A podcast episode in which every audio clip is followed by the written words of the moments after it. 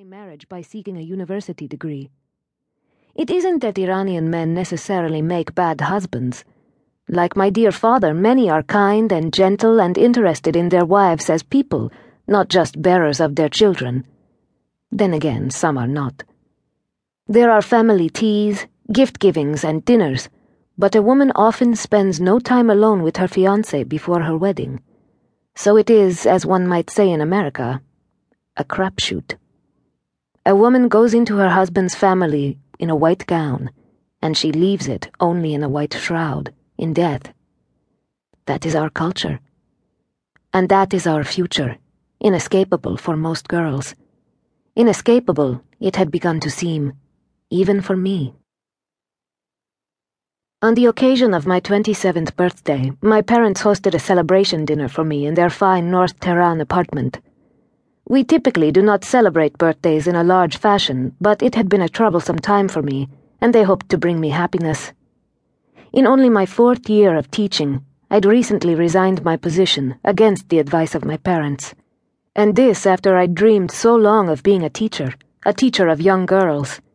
Increasingly since I'd begun, I suffered stabbing headaches, murderous stomach aches my constitution simply wasn't strong enough to bear the demands of being a teacher of young girls in a religious regime.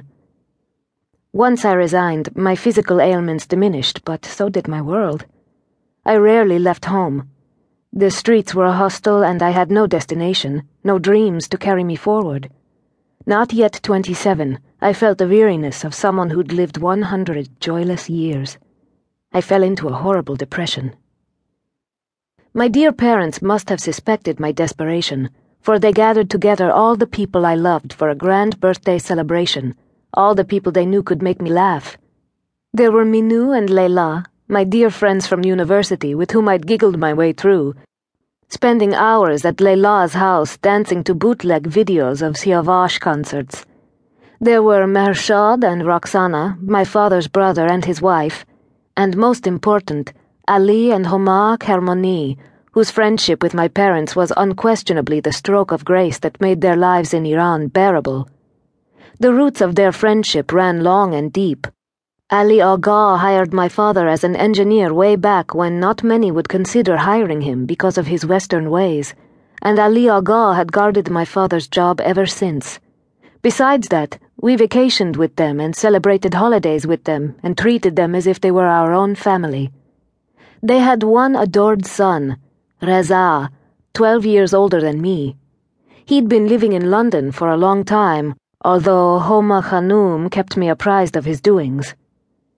You know, Agha Reza returns from London next month, she announced on this night as we gathered around a sofra in our dining room and ate a celebration dinner of lamb kebab and saffron rice. He has accepted a job at the Free University and is ready to settle down and be married. A professor, you know. I felt Minou and Leila's eyes on me, but I averted my gaze from them and smiled politely at Homa Khanum. I tried to hide my heavy heart, tried to suppress the instant realization that this, then, is how it would happen.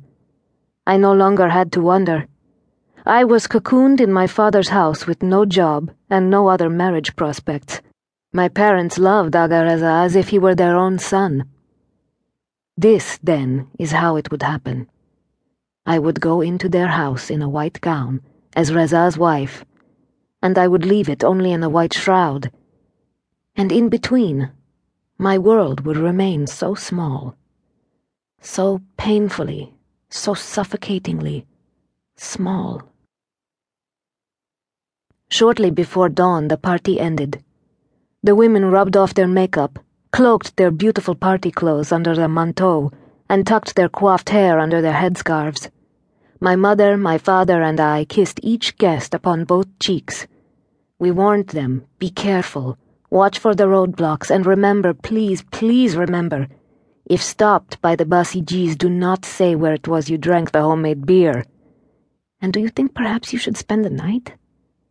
But no, no. It was time to brave their way from the safeness of our home into the dark Tehran night, out onto the public streets, where bad things could happen, and often did. When finally they were out the door, my